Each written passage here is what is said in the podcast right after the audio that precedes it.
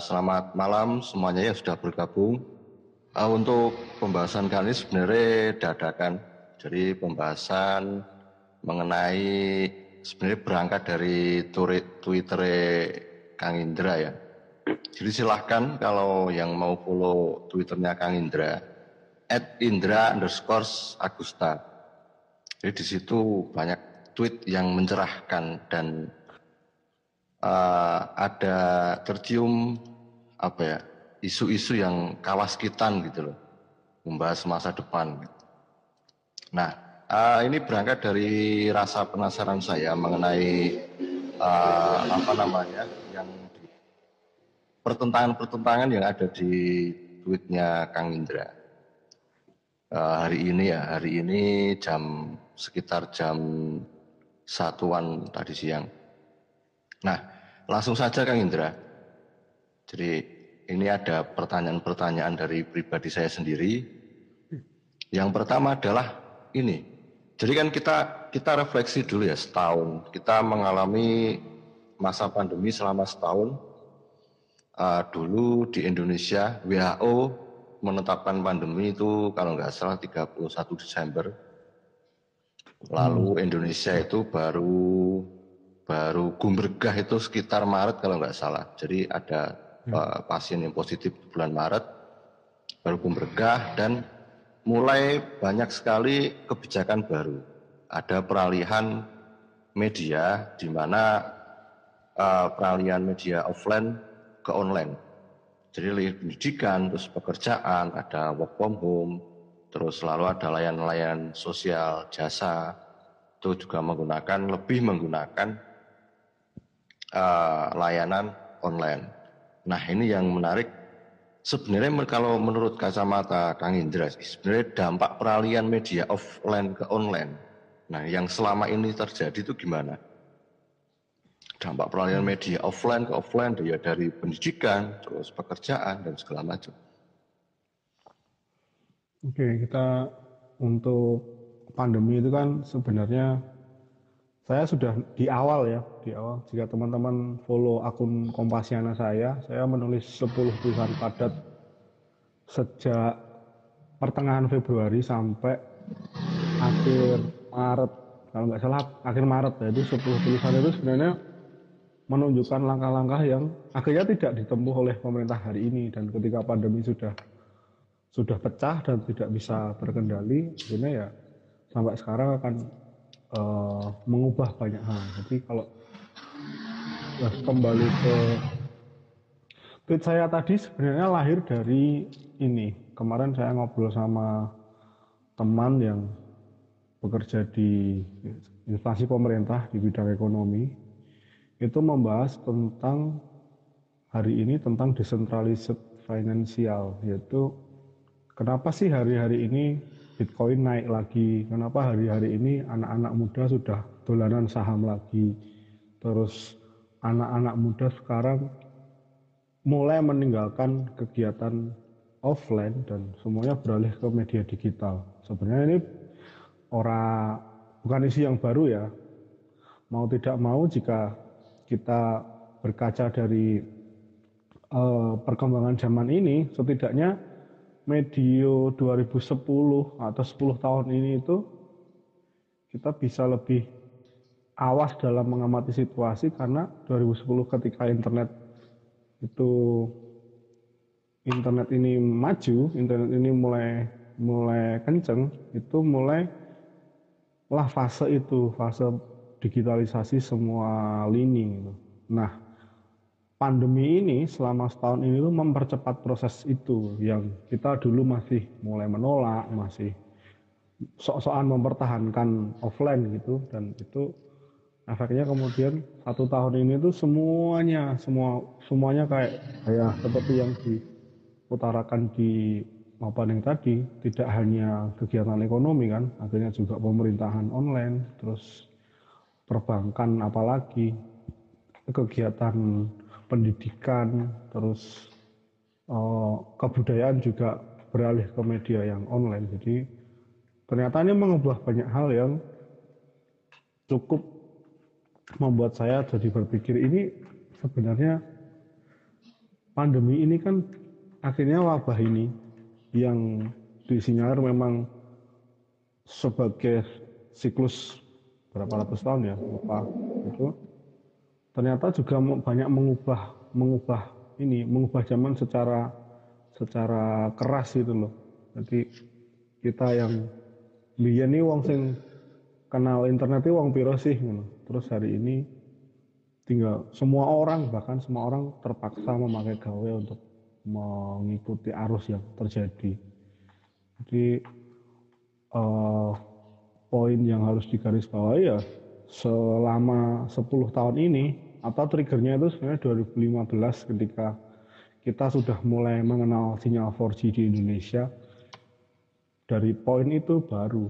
Terus kemudian smartphone murah kemudian ada kegiatan-kegiatan propaganda kebudayaan seperti net TV ada Oke Jack kayak kayak gitu itu hmm. propaganda kebudayaan untuk kita beralih ke situ. Dan itu lewat medium yang sangat milenial. Dan itu secara bawah sadar kita tertanam gitu terutama milenial dan memang bangsa yang bangsa yang eh, sangat disasar memang milenial karena ya kita tahu hari ini lima tahun ke depan sampai 10 tahun ke depan kita di surplus demografi jadi hari, hari ini kita yang mau tidak mau kita jadi milih jadi pangsa pasar gitu. Jadi ya, nantilah dibahas nanti.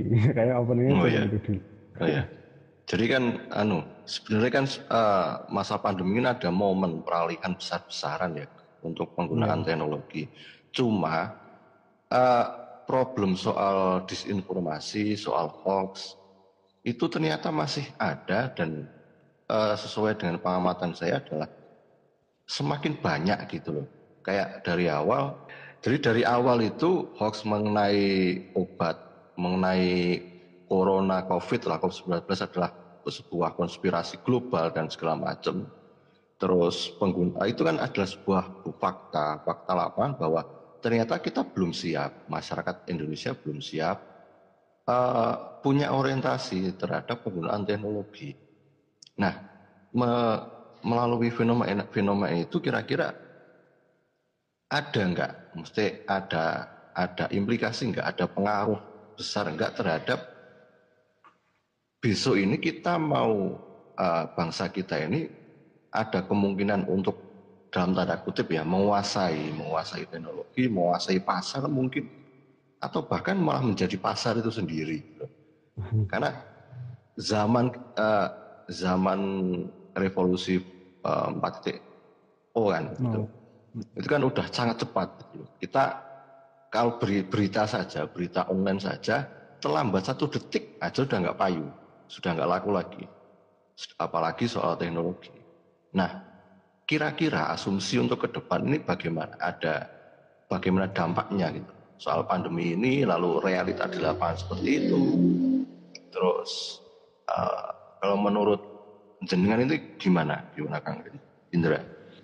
Hmm, jadi soal teknologi hari ini percepatan digitalisasi di antara ya enggak enggak terutama media ya terutama kita membahas media itu sebenarnya diskursus yang terjadi di 2015 itu membahas tentang perdebatan perdebatan era internet yang akan membunuh koran sebenarnya waktu itu banyak kayak koran itu drastis lah turun gitu. Koran cetak ini maksudnya koran cetak.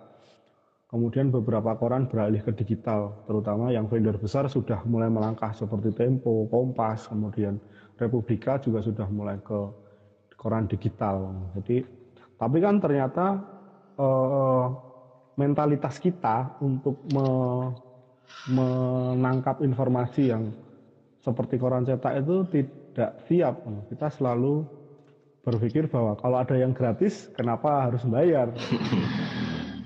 Jadi terus atau katakanlah ya kita kan sudah bayar kuota, sudah bayar internet, kita marketing internet ya. Ring ekonomi kita itu kan hari ini se, sele, baru selevel itu ketika oh, ekonomi ini belum begitu maju, tetapi manusianya sudah dipaksa digiring untuk ke digital movement, ya, digitalisasi. Jadi yang terjadi kemudian ini ya istilahnya itu bias informasi. Ketika semakin cepat atau istilahnya kayak gini nek biyen niku informasi itu tersentral. Uh, ini nanti relasinya sama ekonomi tadi ya. Dulu informasi itu tersentral di media misalnya koran-koran besar atau kalau koran lokal ya Solo Pos Jawa Pos atau kedaulatan rakyat ya gitulah. Nah hari ini ketika internet cepat semua orang itu jadi koran hari ini. Jadi informasi itu okay, okay. Jadi rumongso rumongso ini loh kita punya gawe kita bisa menyebarkan informasi dan kita tidak bahkan kita tidak wajib untuk belajar etik-etik penyebaran informasi akhirnya wes banter-banteran gitu. banter-banteran di ya terutama 2014 2015 ketika kita menjadi sebuah negara yang paling banter di Twitter, paling cerewet di Twitter. Kemudian era Pilpres 2014 juga seperti itu. Jadi bias kognitif itu akhirnya dari bias bias informasi ini, ya bias kognitif juga. Bias informasi yang terjadi ini kemudian membuat kita terkunci pada pilihan gini. Yang dulu kita itu lihat berita itu nonton sih iki sopo sing sing nih terus wartawannya sopo dan lain-lain. Hari ini kita terjerat pada jadi berita yang laku itu ya yang klik bait. Padahal yang klik bait ya. ini tidak laku iya. Nanti kan setelah ya sebenarnya era ini era Twitter itu 2014 jadi Twitter itu kan mengubah algoritma informasi. Semua yang terjadi di Twitter ini hanyalah repost. Menu yang Twitter kan meng loro. Ah, retweet dan love dan like kan. Nah retweet dan like ini fungsinya cuma sebagai ngebus gitu, buzzer gitu dia. Dia cuma me, membuang lagi membuang lagi membuang lagi. Nah ketika satu isu itu dilempar nah patokannya hari ini isu yang laku itu adalah isu yang dibus banyak. Jadi tidak peduli apakah itu baik atau tidak, apakah itu benar atau buruk, tidak peduli lagi. Jadi akhirnya paradigma media informasi kita bergeser dari kualitas data menjadi popularity. Jadi terkenal ora, terkenal ora. Atau yang kita nek misalnya ngobrol soal soal kemarin yang didiskusikan kemarin itu kan kok Anya Geraldine ngontel ambruk wae sing retweet 5000 kayak gitu kan. Berarti ini kan soal kekuatan popularitas bukan lagi kualitas data. Jadi kan menimbulkan bias informasi baru yang akhirnya orang-orang di top di media sosial ini adalah orang-orang yang terkenal tokoh lah. Atau era tokoh ya mesti power of good looking gitu. Misalnya wongnya ayu ganteng sugih gitu kayak gitu tapi terus kemudian kita nanti ke depan, nah hitunganku ini, orang akan bosan dengan hoax, itu jelas. Karena, atau orang akan antipati dengan media-media seperti News Sewu ya, seperti Tribun News, seperti detik.com yang cuman cepat gitu, asal cepat, asal cepat gitu. Nah ini yang akan diambil oleh vendor-vendor besar seperti Kompas Cetak, Tempo cetak, Republika cetak dan lain-lain itu media-media kayak asumsi yang yang cukup cukup kritis hari ini itu menyajikan data-data yang lebih akurat. Nah hari ini kan belum, tapi orang-orang sudah mulai mulai ini lah. Lalu kita bicara ke pandemi. Nah pandemi ini kan salah satu yang mengubah mainframe manusia yang sudah berkebutuhan akan informasi mengiring manusia ini bergeser dari manusia yang hidup dari opini-opini kemudian bermental gratisan itu bergeser ke ya wes bayar sidik gak popo bayar sidik gak popo demi demi data yang bagus kayak gitu. Nah hmm. angkanya juga cukup cukup kencang gitu loh. Katakanlah hari ini misalnya langganan kompas itu satu bulannya murah gitu.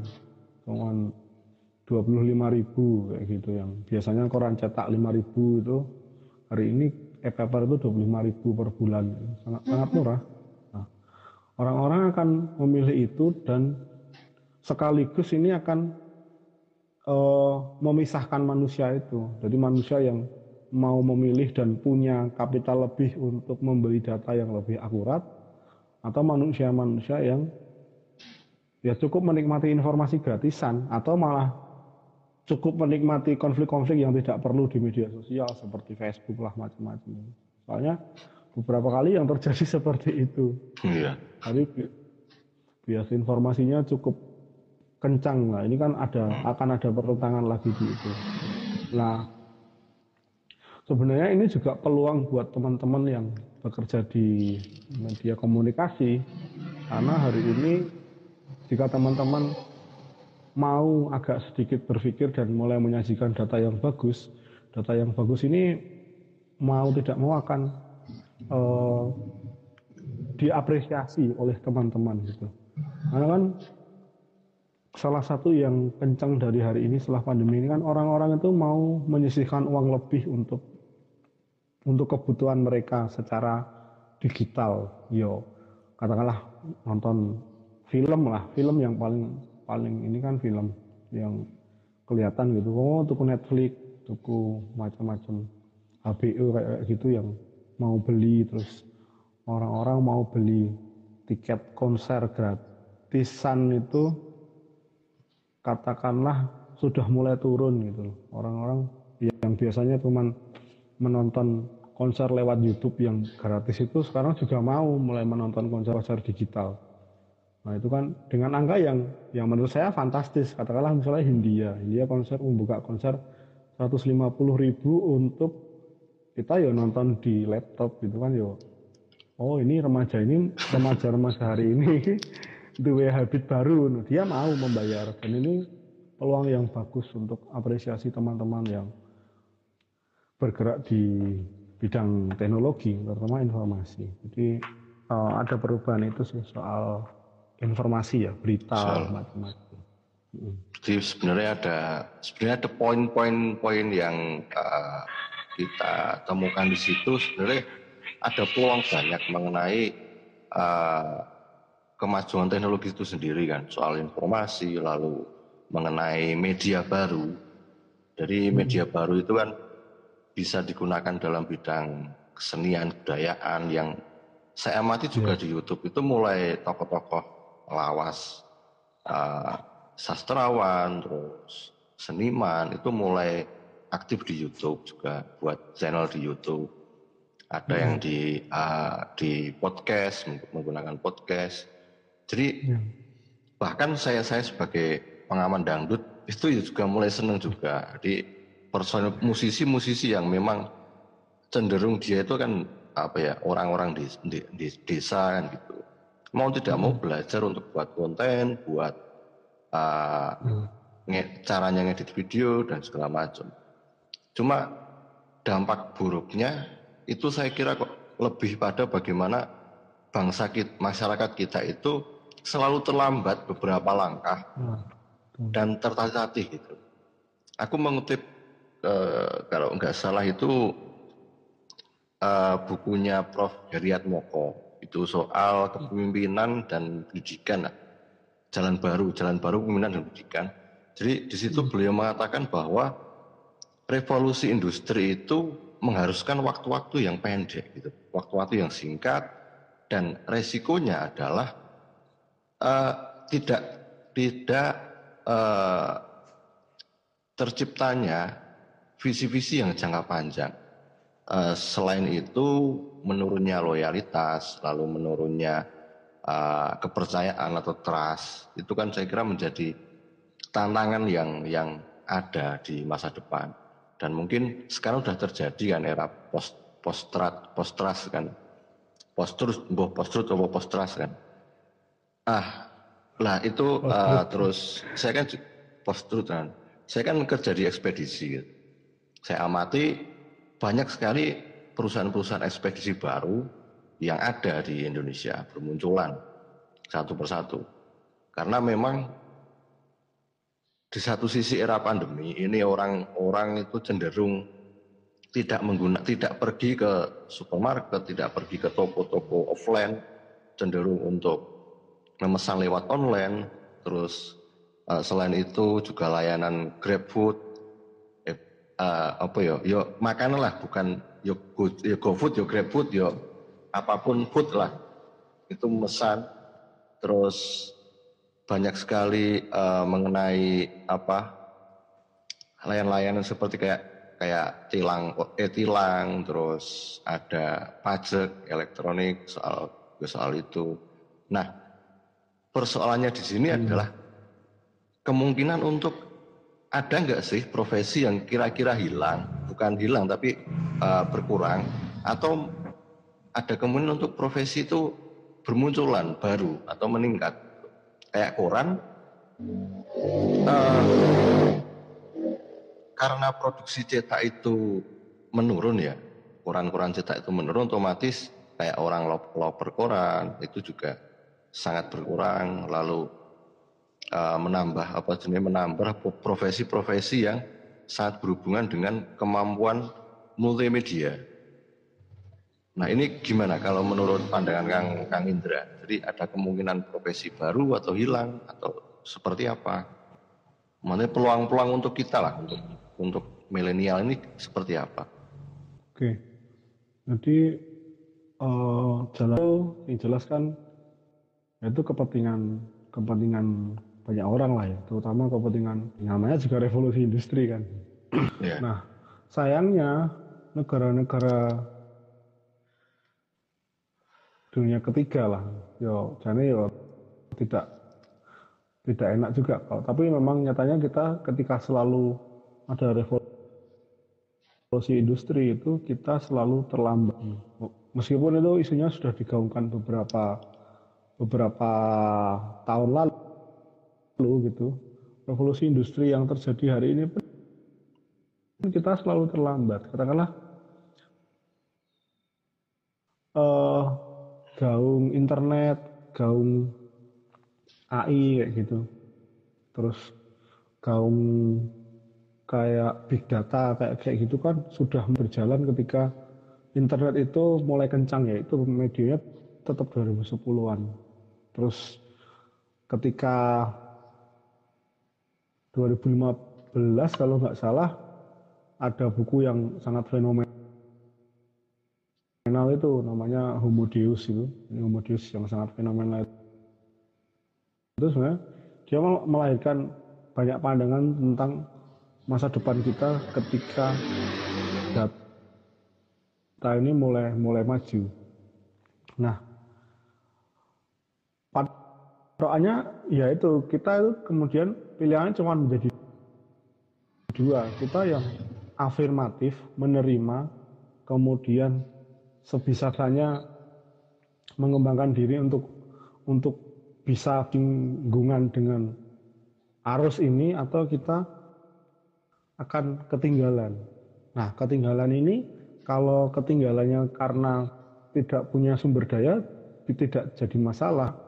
Mereka juga tidak butuh-butuh banget seperti internet lah kayak orang-orang desa juga belum butuh internet, tapi orang-orang yang secara ekonomi kuat dan secara finansial mampu, dilihat perubahan revolusi industri ternyata malah menjadi budak konsumeritas, eh, budak konsumerisme itu sendiri. Jadi mereka menggunakan kemajuan ini hanya untuk ya melu-melu arus yang sebenarnya mereka diambil keuntungannya oleh arus besar ini ya. Katakanlah misalnya kayak gadget kayak gitu. Memang HP butuhnya apa? Butuhnya apa? Terus orang-orang membeli katakanlah hanya membeli prestis untuk membeli iPhone 12 misalnya atau Poco iPhone 3 kayak, kayak gitu sih. Sangat sebenarnya tidak, butuh-butuh banget kok. Butuh kamera buat apa sih? Itu eksistensi aja kan. Tidak hal yang lebih produktif kita mentalitas kita itu selalu uh, selalu menjadi, menjadi konsumen. Karena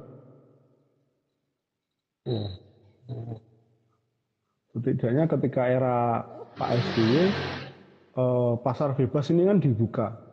Nah pasar bebas dibuka termasuk produksi yang berani bersaing katakanlah dengan Cina dengan Amerika dengan Korea misalnya Samsung atau Sony Jepang kayak gitu kita juga belum siap dengan dengan itu dan tidak ada pembatasan itu di negara ini.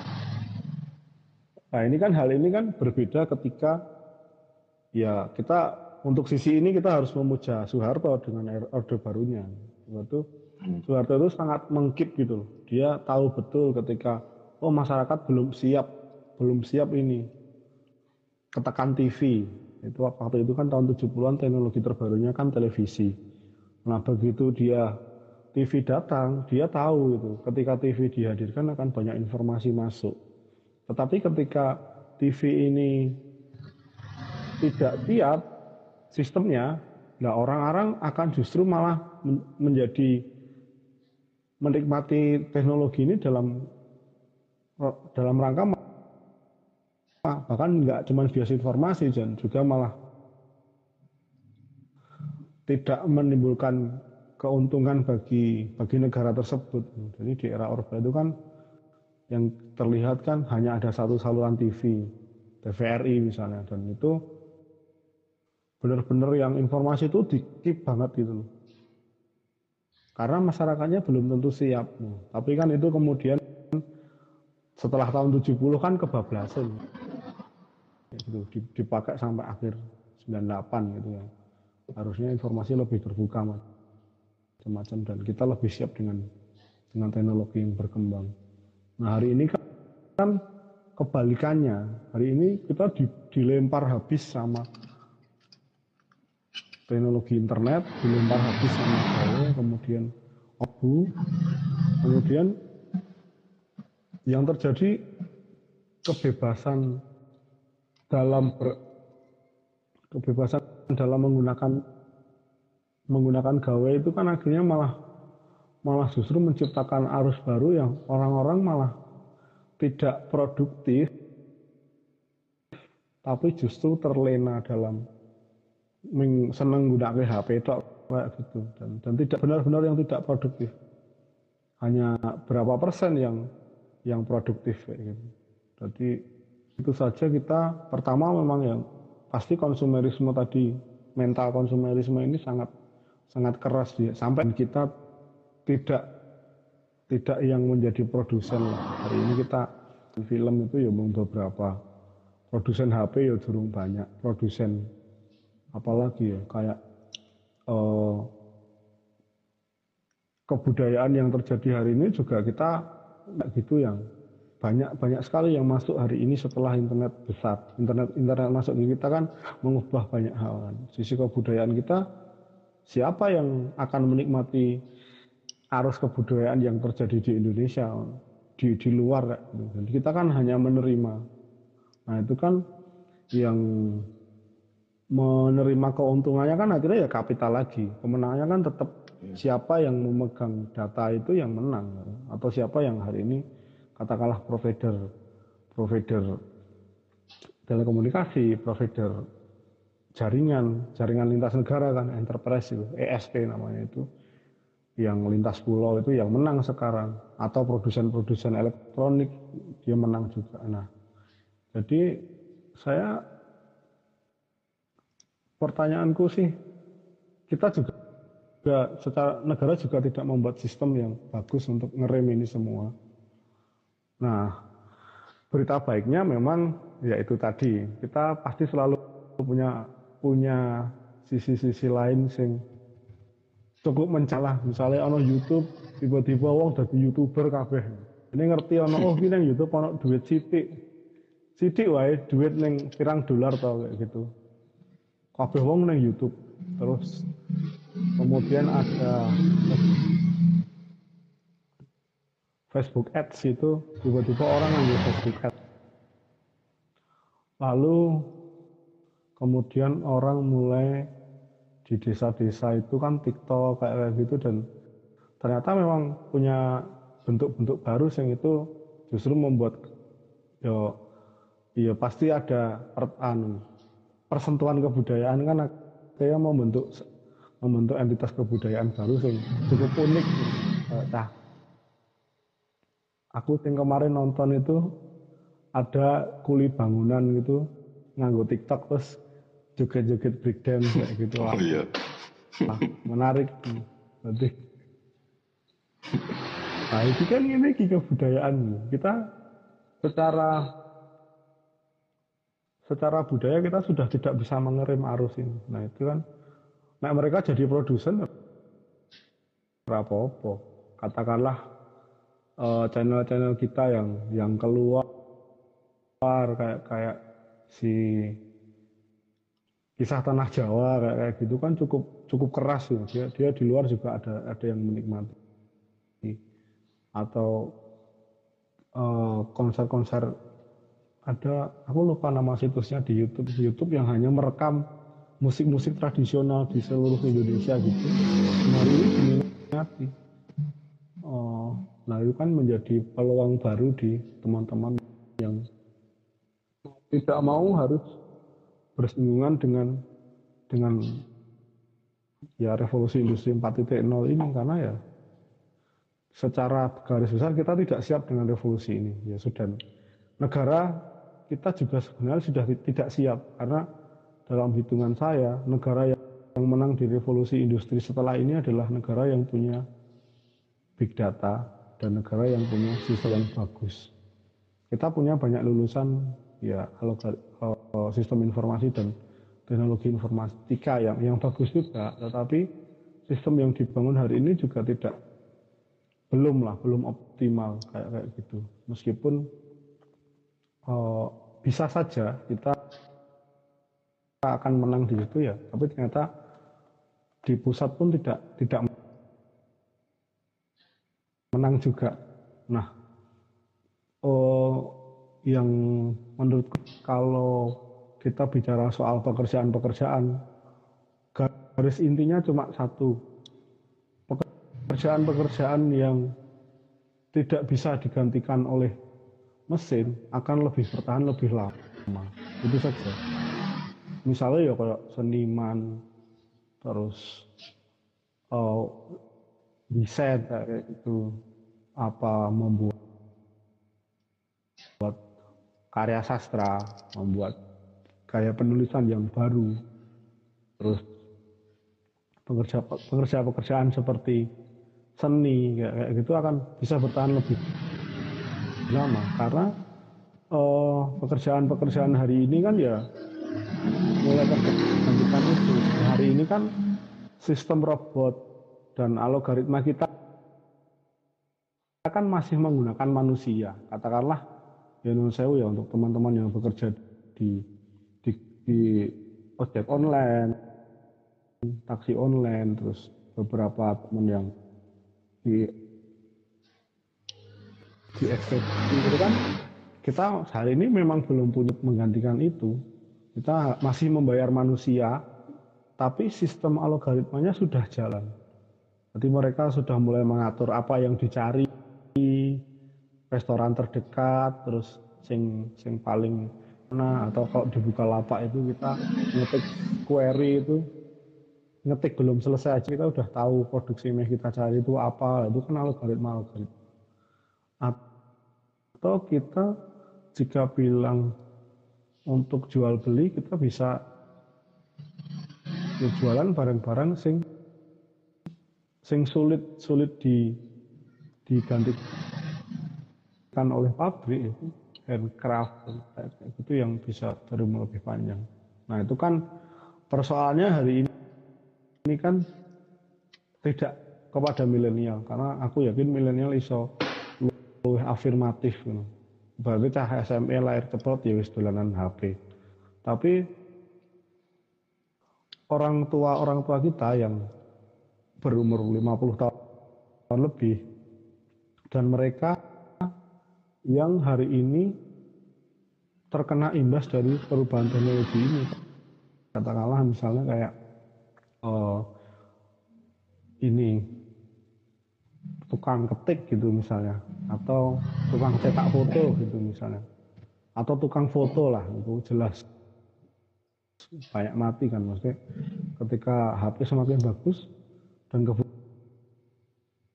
kita hanya berposeria di tempat wisata sekarang sudah bisa menggunakan HP dan itu orang-orang profesi itu sih sebenarnya yang menurutku kalau memang bisa di ya arahnya tetap pada pergerakan-pergerakan yang yang praktis dan menyasar ke dan bisa membantu mereka tetap pada bekerja rutin itu. Yo gampangannya kan hari ini misalnya katakanlah kayak tukang tambal ban kayak gitu. Hari ini itu ada tambal ban.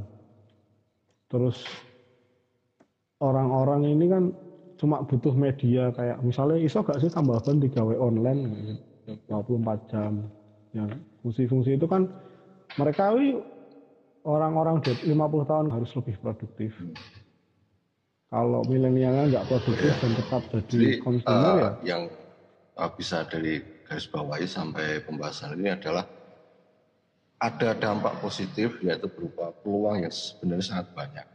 Jadi yeah. Iya. uh, dampak buruknya ya ternyata memang di sisi lain uh, banyak uh, ada beberapa generasi mungkin milenial ke ke belakang ya sampai boomer ini seakan-akan menjadi uh, kayak beban gitu, kayak beban sendiri. Bagaimana kita ini mau mau menuju pada kualitas data yang pertama soal uh, penguasaan terhadap teknologi, uh, mengingat sekarang itu anak-anak kecil juga sudah mahir menggunakan gadget. Bahkan yang punya akun YouTube pun juga banyak dari beberapa apa ya beberapa segmen lah ada yang segmen tutorial gamer lalu uh, kayak joget-joget dan segala macam nah ini mungkin ini pertanyaan uh, yang untuk apa ya untuk menutup ya jadi melihat uh, dari ditarik dari pembahasan tadi lalu dengan melihat fenomena sekarang ini kalau kalau dulu ada pertentangan mengenai uh, pertahanan kelas ya antara uh, yang berdasar pada kapital. Walaupun kapitalisme sampai sekarang itu masih ada. Cuma ada sebuah bentuk baru bernama datakrasi. Bagaimana yang seseorang yang mempunyai data yang besar, dialah yang dominan, dialah yang menguasai. Nah, dari pertentangan tersebut, uh, kemungkinan muncul enggak, muncul enggak kaum kaum miskin baru dalam tanda kutip, gitu loh di mana bisa dikatakan enggak kalau uh, masyarakat yang tidak dapat menggunakan uh, teknologi dalam arti dia itu hanya sebatas konsumerisme gitu. Apakah dia juga termasuk orang-orang yang akan kalau kita apa ya kalau dunia aktivisme itu dikatakan tertindas gitu loh Kang Indra apakah ada kemungkinan dalam tanda kutip ya kaum miskin baru? Gitu Jadi persoalan sekarang adalah semua orang itu mampu untuk membeli gadget untuk mencukupi hari-hari bahwa dalam dunia pendidikan orang juga sudah mudah untuk sekolah. Sudah tidak ada lagi hambatan yang saya kira uh, berarti untuk dapat mas apa dapat apa bersekolah lagi. Kalau dulu kan kalau nggak punya uang nggak bisa sekolah, kalau nggak punya uang nggak nggak bisa mengakses apa pun. Sekarang itu yang terjadi adalah kalau tidak bisa menggunakan teknologi, kita nggak bisa ngapa-ngapain. Bahkan kita akan tertindas dan uh, apalagi kalau kita hanya sebagai konsumerisme di satu sisi ada banyak sekali kebudayaan yang masuk tanpa kontrol apa pun dan kita seakan-akan menjadi semacam dalam tanda kutip robot, ada K-popper banyak, ada wibu, ada waifu, ada uh, fans garis keras dari segala kebudayaan, dari segala produk baru hmm. dari luar, entah entah bahkan hmm. di di kita sendiri ternyata bukan orang kaya saja yang bisa dia punya pengaruh banyak bahwa sekarang itu adalah populisme, ada popularitas. Misalkan seperti kita tidak tidak tidak melulu bahwa banyak banyak uang itu tentu bisa mempengaruhi orang banyak, bisa mengatur orang banyak, bisa mengontrol orang banyak. Wah ternyata punya follower banyak di Instagram, punya follower subscriber banyak di YouTube, viewernya banyak, ini juga bisa membius masyarakat, bisa mengontrol, bisa membuat uh, membuat isu, bahkan bisa kemungkinan bisa membuat wacana baru pergulakan di dalam dunia intelektual, budaya dan segala macam. Nah kemungkinan ini bisa nggak sih ada asumsi mengenai kaum miskin baru atau pakai istilah kaum pinggiran atau atau ada istilah lain gitu loh. Gimana Kang Indra? Uh, untuk kaum miskin baru ya, ya di setiap di setiap perubahan kan pasti ya namanya hari ini kan dari dulu kayaknya revolusi industri itu selalu ber, berpihak kepada kapitalisme dari dulu. Dan hari ini memang kapitalisme juga makin besar kayak gitu. Dan namanya akan akan sulit juga untuk me, memukul kapitalisme. Dan kita masih masih kayak gitu sekarang. Persoalannya sih masyarakat yang miskin lahir hari ini nanti adalah masyarakat yang satu pasti tidak bisa mengikuti arus itu ya, yang masyarakat yang bisa inilah, tidak bisa membeli gadget, tidak bisa membeli kuota, kemudian gaptek kayak gitu, atau mereka yang langsung dengan perubahan ini. Jadi, tapi itu juga me, me ini me, membentuk sebuah sebuah sebuah perlawanan baru. Jadi dari saya sih berpikirnya orang-orang yang orang-orang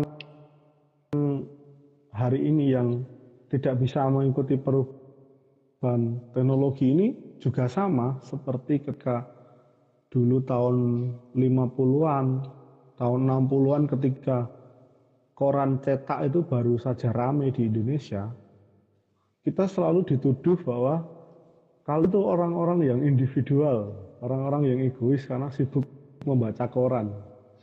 Sampai ketika semua orang terbiasa membaca koran ya, dan koran kemudian murah menjadi katakanlah bisa 1.500 perak sampai yang paling mahal katakanlah Kompas 5.000 perak untuk koran cetak. Nah hari ini pun sama orang-orang yang hari ini tidak bisa uh, setiap perubahan itu kan pasti ada ada bentuk baru kebutuhan yang baru kan. Nah hari ini kan pemenuhan kebutuhan itu berwujud lain ya berwujud hal yang digital ini. Nah dan ini nanti relasinya sama eksistensi, relasinya sama ekspresi, relasinya sama bahkan berjejaring gitu. Ada ini rasan-rasan, orang ngerti kayak kabar terbaru di media sosial gitu kayak yang tidak bisa nyambung sama teman-teman kita kayak gitu. Nah itu kan kaum kaum pinggir lah yang yang terjadi hari ini. Saya sih ketakutan saya sebenarnya bukan bukan kaum pinggir atau mereka yang disebut miskin karena tidak bisa mengimbangi teknologi. Tapi katakan saya yaitu karena mereka ini tidak bisa mengikuti teknologi, mereka kemudian berdelusi tentang idealisasi yang mereka mereka alami di, di masa lalu. hari ini kan yang sudah kelihatan kan misalnya gini, kumpulan bapak-bapak itu kalau lihat anak-anak pakai gawe itu marah loh. Oh ini dolanan HP wae. Oh ini artis rawung kayak kayak gitu. Nah, itu kan dia masih memegang idealisasinya dia bahwa masyarakat ya butuh serawung. Ya anak-anak muda ini ya serawung. Tapi kan serawungnya medianya lain kayak gitu atau anak-anak muda ini juga berjejaring bahkan berjejaringnya lebih luas dengan produk kebudayaan yang berbeda ya itu kan terus bapak-bapak ini nesu atau ya ini kan terus kemudian membuat ada ada gap ini ada jarak intelektual antara mereka yang mampu menikmati teknologi dan mampu mengakses teknologi mereka yang tidak mampu mengakses teknologi. Kelas berikut adalah orang-orang yang mengakses teknologi tetapi adalah mereka yang mainstream. Katakanlah mediocre lah. Mediocre itu ya orang-orang yang masih katakanlah hanya berhenti pada menggunakan paket data untuk mengakses apa pun. Satu paket data untuk macam-macam kayak gitu. Itu ya buka berita, buka YouTube, buka Spotify gratisan, buka Instagram macam-macam kayak gitu akan berbeda kelas dengan ya ini kan menciptakan kelas baru mereka yang secara kapital menjadi kelas premium digital kayak gitu. Jadi dia bisa berlangganan apa, berlangganan koran, berlangganan Netflix, berlangganan uh, Spotify Premium kayak gitu atau atau musik premium. Nah itu kan mereka ini kan kelas-kelas di atasnya yang yang mereka menikmati kualitas di di atasnya lagi. Nah itu juga pasti yang mediocre ya akan berdelusi lagi katakanlah yuk akan ya podo nganggo internet podo wae kayak gitu. Ngono lah itu ada pertanyaan. Tapi sebenarnya ini bukan goal goal kita yang pernah saya baca di ketiga bukunya Harari itu yang Sapiens, Deus sama 21 Lessons untuk menjawab abad 21 ini setelah revolusi industri nol goalnya tetap sama mereka yang akan berada di titik kelas itu pertarungannya sebenarnya sudah tidak lagi teknologi, tapi pertarungannya adalah gue bahagia apa ora. Nah ini kan kita sudah sudah sudah geser hari ini kan pertarungan besok itu ya cuman itu yang indeks maksudnya standar kemajuan dunia itu kan akhirnya berubah ketika mereka mengejar kebahagiaan lewat teknologi. Nah, teknologinya bisa apa? Misalnya nonton film ya bahagia ya iso atau nonton konser gitu digital kayak gitu kan terus mereka berlomba-lomba ini berlomba-lomba untuk mengejar kebahagiaan yang nah sebenarnya ya bisa di setiap kelas itu punya kebahagiaan mereka sendiri-sendiri cuman kan karena kita harus menikmati banyak singgungan dengan banyak kelas terus terjadi komparasi. Nah, komparasi ini terus nggak bisa stres ono sing iso langgan Netflix ono sing ora. Ono sing iso nonton konser Raisa ono sing ora. Kayak gitu. Konser Nadine ono sing ora. Itu kan membuat uh, kelas tertentu terutama milenial kita lebih rentan terhadap stres kayak gitu hari ini kan kayak gitu yang yang kelihatan. Jadi sudah kelihatan orang-orang akan berburu kebahagiaan. Itu yang topnya sih itu. Nah, menurutku siapa pun kalian di kelas kalian masing-masing, ujung-ujungnya mengejar namanya index of happiness gitu. Jadi standar kebahagiaan dan itu nek kowe wis neng kelas misalnya yang masuk yang memang tidak bisa mengikuti teknologi ya gak apa-apa sih penting bahagia. Atau yang kedua mungkin pertarungan yang kedua itu adalah pertarungan soal lagi-lagi perubahan populasi dunia perubahan teknologi itu orang-orang kebahagiaan itu kadang-kadang akan berubah ke situ. Nah hari ini nek biyen kan nek di lahan gede itu menang di kebun gede itu menang bahkan kemudian negara-negara itu patokannya maju itu adalah negara-negara yang punya koloni, punya koloni besar kayak gitu. Tapi hari-hari ini enggak. Ya kowe menangmu ini nek duwe tanah digital ini. Kowe duwe toko digital, kowe duwe channel digital, kowe duwe uh, media digital gue dewe termasuk privilege-privilege sing misalnya kayak nonton-nonton konser, nonton resital atau sing sekarang marah itu uh, virtual tour ke mana nah, museum apa museum hmm. apa kayak gitu itu lebih mahal lagi tapi kuncinya tetap sama. Revolusi industri 4.0 itu akan meniadakan manusia yang tidak afirmatif terhadap dia, kemudian akan membunuh orang-orang yang tidak punya kreativitas lebih karena pekerjaan-pekerjaan manual dan praktis misalnya kayak parkir terus kayak pembayaran kayak itu akan akan hilang. Itu sudah pasti akan hilang. Hari ini hari ini terlihat lah parkir sudah mulai hilang. Terus di coffee shop juga sekarang sudah mulai diganti mesin. Pembayaran sudah bisa menggunakan gawe masing-masing.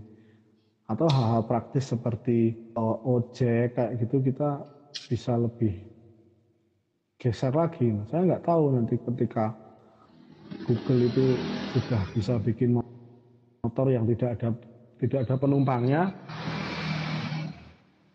eh, tidak ada drivernya, dan itu bisa diproduksi murah, pasti akan sama merusaknya ketika karena mereka punya data besar, mereka punya, sistem artificial intelligence yang yang sangat bagus. Dan kita ya bertahannya hari ini kita memang satu untuk bahagia yang keloro harus tidak begitu jangan terlalu larut dalam arus konsumen.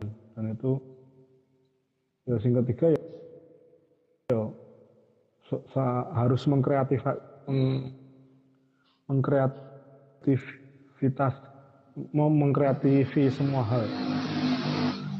Nah itu yang tidak bisa digantikan oleh robot dan mesin. Nah, itu kayaknya akan bertahan lebih lama.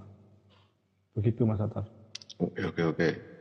Jadi uh, apa ya ada sebenarnya nggak ada sih ya. Jadi kaum kaum miskin baru itu cuma ada kelas baru kan. Ada sudah ada kelas baru yang yang tidak berdasar pada uh, uang terutama walaupun memang paling kelas terendah adalah orang yang tidak punya uang untuk membeli gadget, tidak punya kemampuan untuk membeli paket data, tetapi memang uh, memang terjadi sih ada gap, ada semacam keras kebudayaan antara desa-desa terutama.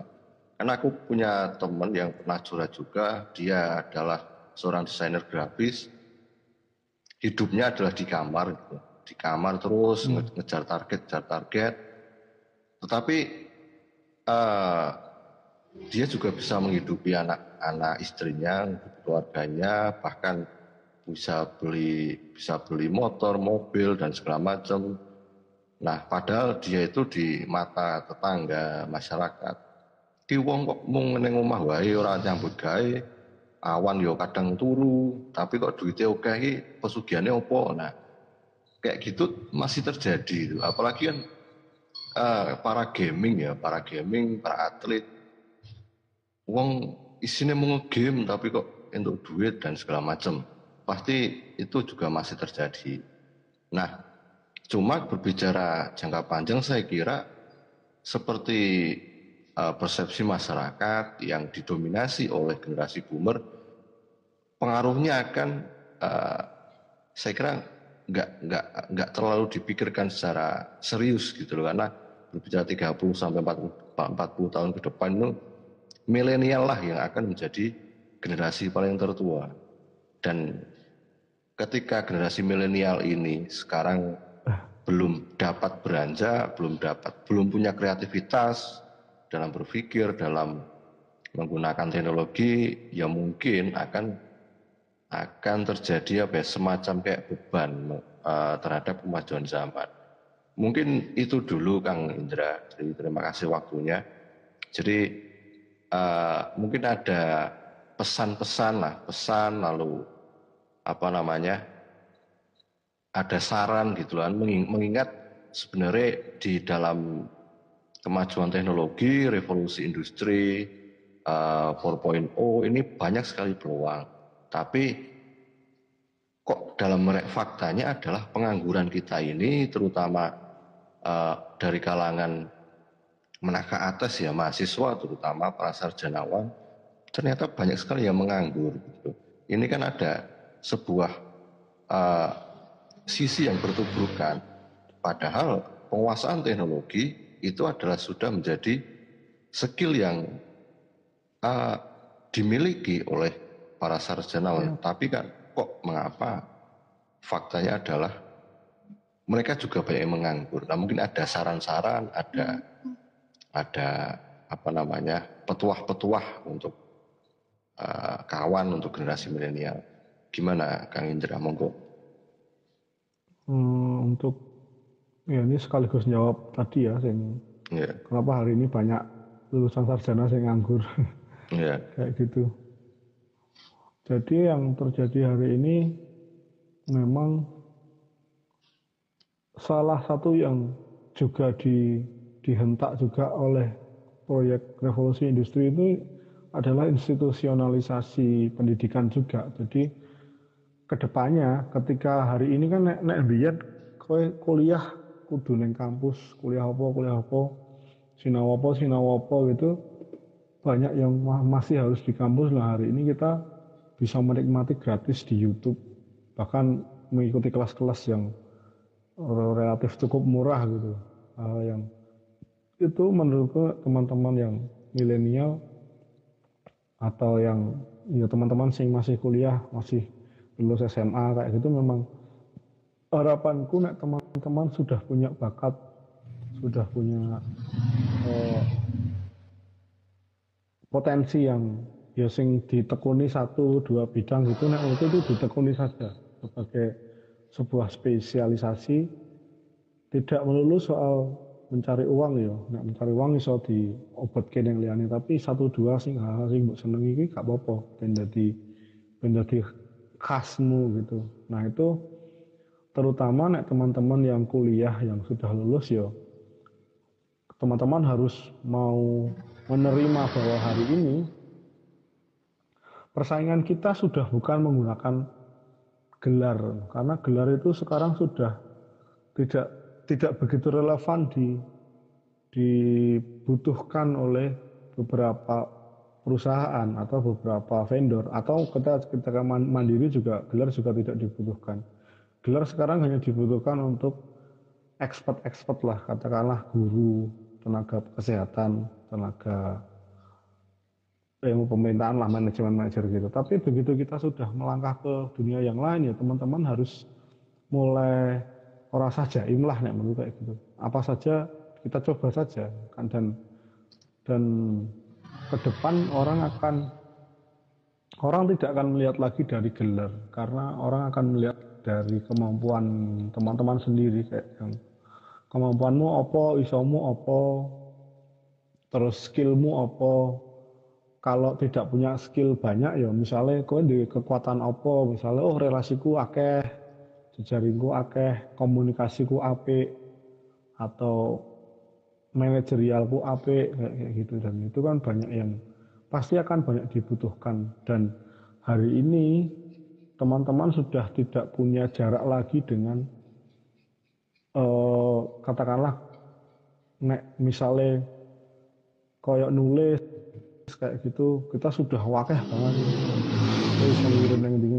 Dan dengan dengan adanya internet kita sudah memangkas jarak itu. Kita bisa ngobrol karo sapa wae sing penting serawung sing penting kenal dan itu akan menjadi inilah bisa menjadi jembatan baru untuk teman-teman berkreasi. Karena saya takutnya ini teman-teman yang teman-teman yang di kampus terutama ya karena teman-teman di kampus kan selalu berpikir bahwa eh, pekerjaan terus mencari nafkah itu harus linear dengan dengan lulusan dia gitu, kayak gitu kan. Karena ini pasti terkait dengan investasi orang tua terhadap terhadap jurusan yang yang kita ambil. Tapi kan tidak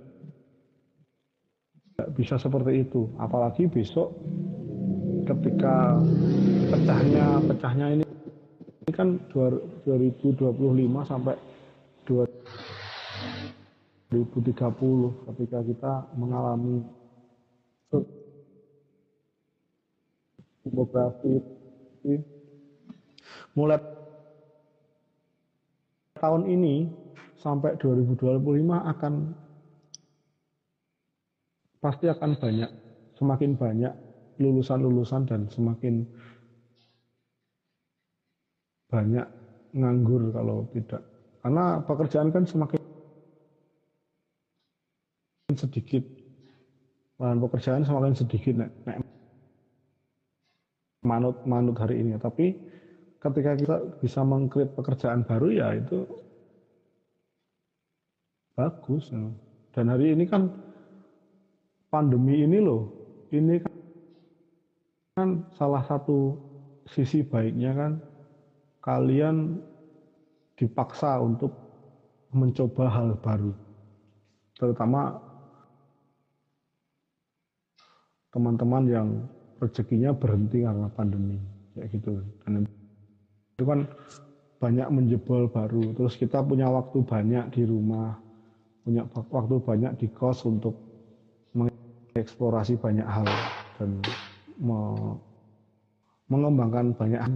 Kayak pertanian lah berkebun terus membuat konten kayak gitu. Atau nge-review apa nge-review apa. Itu kan pekerjaan-pekerjaan baru yang bisa teman-teman gunakan untuk bisa untuk hidup nggak sekedar hobi. Nah itu kan menurutku salah satu efek baik dari pandemi hari ini selain ya karena wabah juga karena yo kita tetap tetap menjaga inilah menjaga protokol terus tetap ngat ingati orang orang nak ngerti jenenge wabah. Tapi hari ini kita punya kesempatan lebih. Ibaratnya ketika kita hari ini ber, dipaksa puasa atau dipaksa berhenti dalam semua lini itu kita punya banyak waktu untuk uh, memikirkan banyak hal, merencanakan ulang banyak hal kayak gitu. Dan itu yang menurutku teman-teman harus ketahui bahwa hari ini yang seperti yang dibahas tadi dan akan saya tutup dengan Twitter saya tadi ya bahwa ya semua rekonstruksi mengalami perubahan besar dan sisa-sisanya kan nikmati gitu. Dan ketika kampus sudah tidak begitu relevan kita masih masih di uh, apa informasi yang bisa bisa didapatkan dari mana aja, tapi banyak orang juga masih memaksa untuk kita harus sowan ke sana dan sowan ke sini. Ya kalau memang ekspor beneran nggak apa-apa, tapi kan pandemi ini kan tidak bisa menjadi jalan itu dan kita bisa mencoba hal yang baru, misalnya katakanlah hari ini juga banyak sekali perpustakaan yang dibuka, banyak sekali dokumen-dokumen digital yang dilempar. Bahkan secara gratis tidak bayar dokumen-dokumen. Ya menurut dokumen-dokumen yang mahal lah itu dilempar ke media sosial dan itu bisa menambah tanah teman-teman untuk berpikir bahwa menata ulang. Karena teman-teman akan menikmati perubahan-perubahan ini dan teman-teman juga harus bertahan dari perubahan-perubahan ini itu yang harus ditekankan. Selain itu, eh, saran yang terakhir ya teman-teman harus tetap pada posisi yang sama dalam menjaga eh, kewarasan lah, kebahagiaan kayak itu yang hari ini kan pandemi ini banyak sekali konflik-konflik psikologis yang terjadi di di rumah-rumah, di di relasi kita yang banyak sekali konflik dan itu pasti akan mempengaruhi pencarian teman-teman tentang bakat, tentang pekerjaan, tentang kemampuan macam-macam yang itu harus dijembatani juga. Nah harapan saya semoga teman-teman tetap berjejaring dengan banyak orang dan pandemi ini bisa ya bangun pondasi anyar meneh tinggi noto banyak hal gitu. Begitu Mas Antar Matur Oke, terima kasih Kang Indra. Jadi uh, untuk pada kesempatan ini sebenarnya kan masih panjang pembahasan ini kan. Karena uh, berangkat dari soal peralihan kebudayaan ini teknologi sampai peradaban ini nggak selesai-selesai dalam dipanjangkan dalam beberapa jam.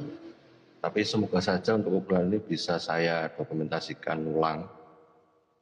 Jadi untuk itu uh, terima kasih untuk kawan-kawan sudah bergabung. Jadi uh, insya Allah ini juga ada uh, sedikit notulensi yang bisa saya share setelah ini. Uh, mohon maaf apabila ada kekurangan, ada kualitas audio yang kurang memuaskan karena di sini juga posisi saya dalam kondisi yang tidak bening ya, ada di keramaian. Untuk itu terima kasih untuk Kang Indra atas waktunya. Uh, Wassalamualaikum warahmatullahi wabarakatuh. Selamat malam untuk semuanya. Siaran saya akhiri. Terima kasih.